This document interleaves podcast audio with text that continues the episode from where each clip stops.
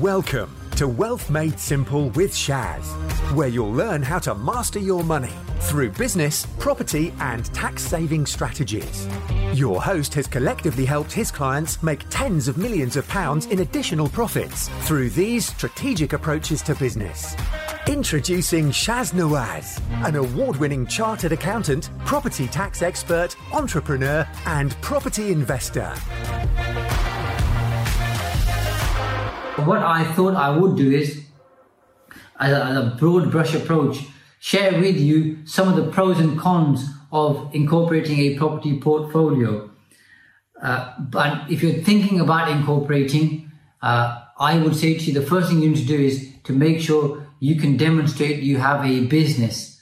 Uh, and if you look at the Elizabeth Moyne Ramsay case, that will give you an indicator, uh, into, or uh, give you an indication, in fact, of what constitutes a business. So generally speaking, you've got to have a property portfolio. You've got to have, uh, you, you should, you should be spending 20 or more hours in your business a week. Uh, and ideally, your property should be managed by you and not a letting agent. Uh, so some of the pros of having a limited company are, and the most obvious one, which is why most people want to incorporate, is you can claim 100% of your interest costs. That's one of the, the, the, the obvious benefits. Above and beyond that, if you have a, let's say a sole trader or a partnership business, uh, a property business, if you incorporate and you have a business and you can demonstrate you have a business, you don't, you won't have to pay capital gains tax when you incorporate because you claim section 162 incorporation relief.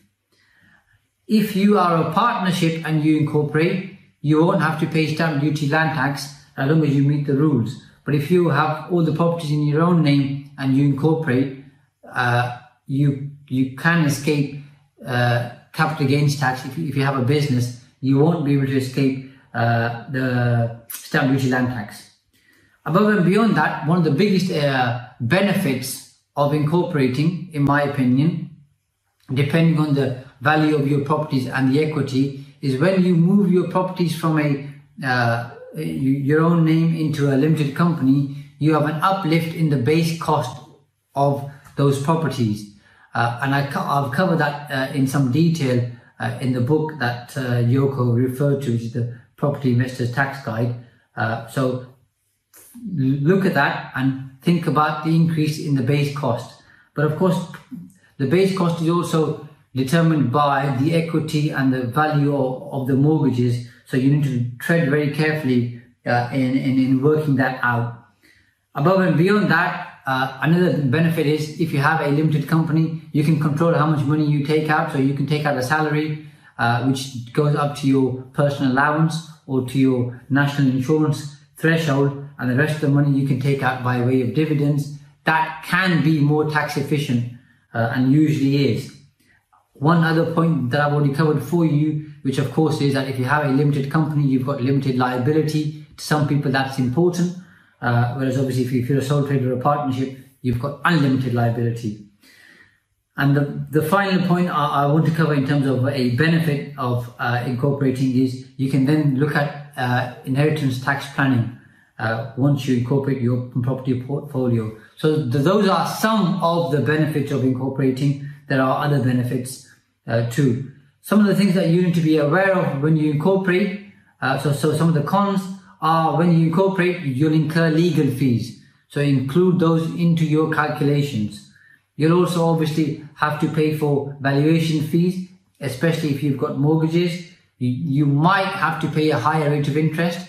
So consider that. And sometimes people, I think, uh, without fully considering all of the financial implications, uh, are perhaps told by somebody that they'll have to pay more tax because they can't claim all of the interest as a sole trader or a partnership, they then end up uh, jumping out of the fry, frying pan into the fire. They end up incorporating, and then they find out the the the increase in the interest rate negates the tax saving on incorporation. So make sure you figure that out. Now interest rates are becoming more competitive, and there are more more uh, lenders now uh, who are offering uh, mortgages to limited companies compared to say four years ago. So that is becoming more competitive, but still consider that uh, when you look at the numbers. And then of course, if you have mortgages, you'll have to pay arrangement fees.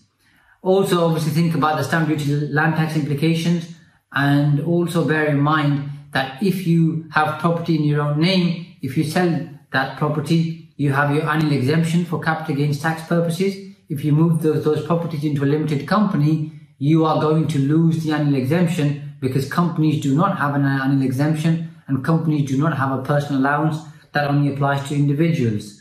Uh, and if you incorporate, of course, uh, you lose some of your privacy because your information is publicly available on Companies House.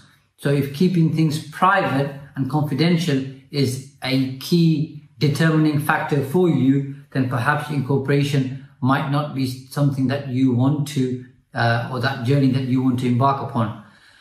I can see a question here, uh, Yoko from Trang, I think it is, uh, and it says, when applying for a mortgage under a company, director has to be the personal guarantor, or is it still down to the director's liability? So I'm not too sure what the question there is, but if the question is, will you have to give a personal guarantee? Uh, then the answer is it depends on the lender. So some lenders will ask you for a personal guarantees to guarantee, some might not. So, but if you do give a personal guarantee, then basically you've lost the benefit of uh, limited liability because then you are personally liable. Uh, so where possible, avoid giving a personal guarantee. I know that's easier said than done. If you can, good. If you can't, uh, then you are going to lose the uh, limited liability benefit. If anybody has any has any other questions, please type them in there. Something else which I know I'm running through this quickly, but the point of, of this conversation really is, like I said, to raise your aware, awareness rather than to do a deep dive. But I have promised uh, Yoko that I will come up to, into the northwest uh, at some point next year. So then hopefully we can cover this in detail. Thanks for listening to Wealth Made Simple.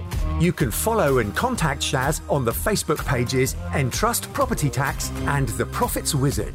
You can also find Shaz on LinkedIn, YouTube, and Instagram. Alternatively, email him at shaz at aa accountants.co.uk. Build your wealth by mastering money.